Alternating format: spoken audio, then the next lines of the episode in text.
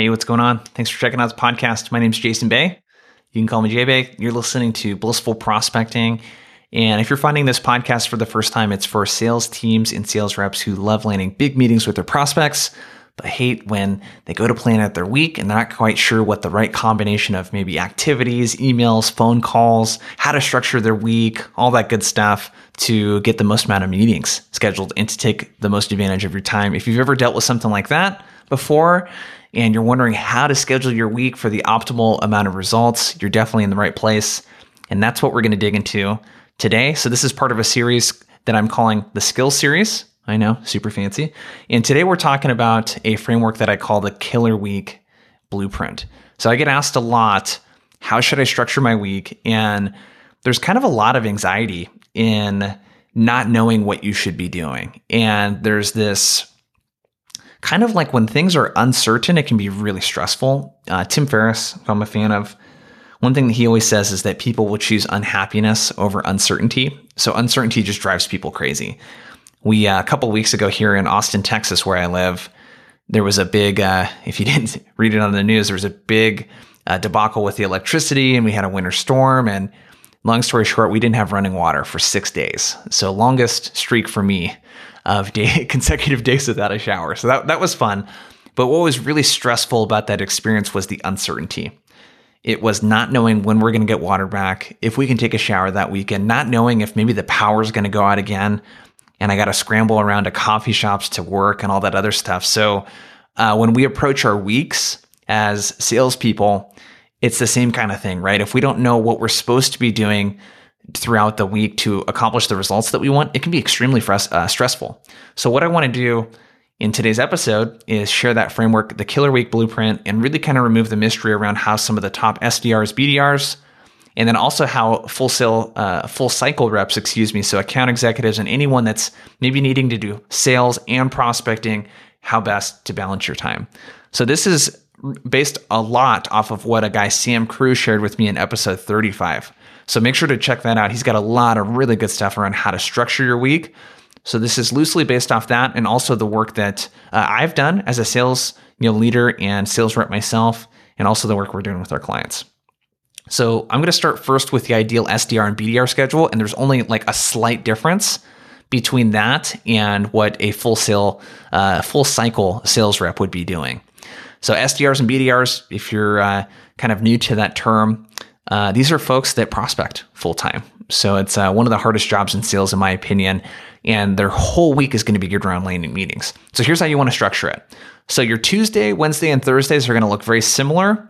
There's going to be some differences in how you spend your Monday and how you spend your Friday. So the thing that we really want to do is try to structure the activities that are not, you know, like those high level, like I'm spending my time going after people, landing meetings, like the activities outside of those like A priority activities that land meetings and make sales. You want to try to get those out of the way on Monday morning. So Monday morning is probably the worst time you could be prospecting because everyone's kind of getting into the week and it's a little bit crazy. Although I do suggest making calls Monday morning. Every now and then you'll catch people because salespeople don't like making calls during those times. But you want to push your team if you're a manager and you want to push uh, your manager, if you're a rep, to do your one on ones on Monday mornings. And the way you might negotiate that conversation is hey, I'd like to spend as much time as I can during the golden hours of prospecting and selling to like really get after my numbers. And one ask I have is that we could do our meeting first thing on Monday morning, or I, that I could be the first person that you do a one on one with. So try to do those Monday morning. In Monday morning, you want to have all of your goals set for the week and really prep for execution. So think about all the things that you're going to need to prospect without being interrupted. So you want all your accounts picked out. You want to know exactly how you're going to spend every hour of that week. You want to have all your prospects and the contacts that you're going to be reaching out to picked out. You want to have your research done on those accounts. You want to have everything prepped so that when Tuesday, Wednesday, Thursday hits, you can spend all of that time prospecting and selling. So set goals and prep for execution before lunch. And this is something that Sam recommended a lot and this is really for a mental win on the week, is make your first batch of cold calls Monday before lunch. So set aside 30 minutes to rip out 15 or 20 cold calls on your top priority accounts. Eat the frog is what, you know, Brian Tracy used to say back in the day, right? So get that hard activity done first thing in the week, and you're going to feel like you're getting a head start on the week. And then what you're going to spend the rest of Monday afternoon doing is two things. So you want to add any additional contacts you need to find, uh, continue research, and if you have time, you want to start executing on your outbound process, right? And you want to make sure that when Tuesday morning rolls around, you don't need to find any accounts. You don't need to find contacts. You've done your research. You have your phone numbers, your emails, your sequences are all dialed in and ready to go. And all you got to do on Tuesday, Wednesday, and Thursday in the morning is two things. You're going to execute on your triple touches.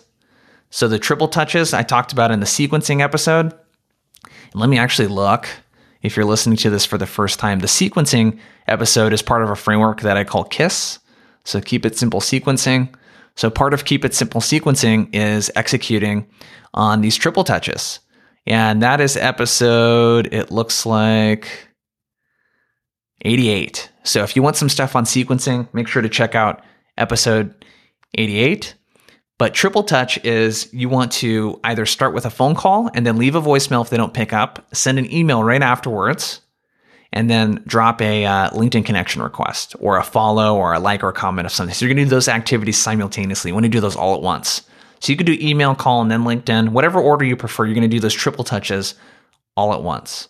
The second thing that you're going to do is budget some time, at least once a week, for maybe 30 to 60 minutes to look for like low hanging fruit on LinkedIn. So, low hanging fruit is anyone that's entered like your connections or that fits your ICPs and personas that's like, you know, just move jobs, right? It could be current, uh, like contacts you've had at like some of the meetings that you've set that have moved on to other companies. Like make sure that you have like some of that low hanging fruit picked out on LinkedIn. And I'm going to do a whole nother episode actually now that I'm thinking of that, like on like just kind of tactical stuff that you could do on LinkedIn.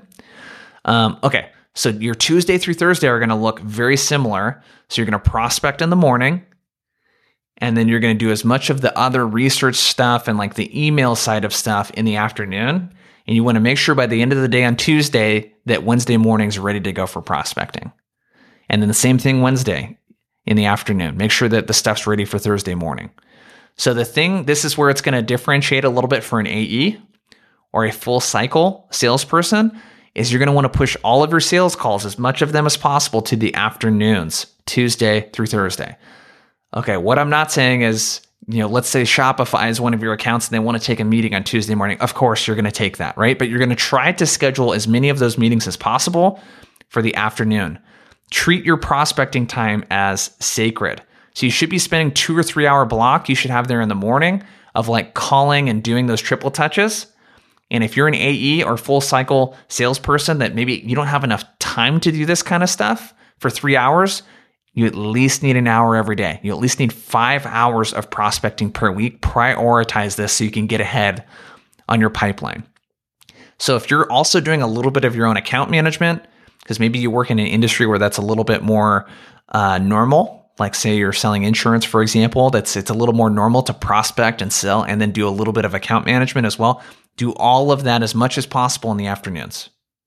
This is super, super important. Gong actually did a bunch of research too, and they found that the cancellation rates are much lower in the afternoon than they are in the morning. So try to schedule as much of those meetings and discovery calls, demos, whatever it might be, do those in the afternoon.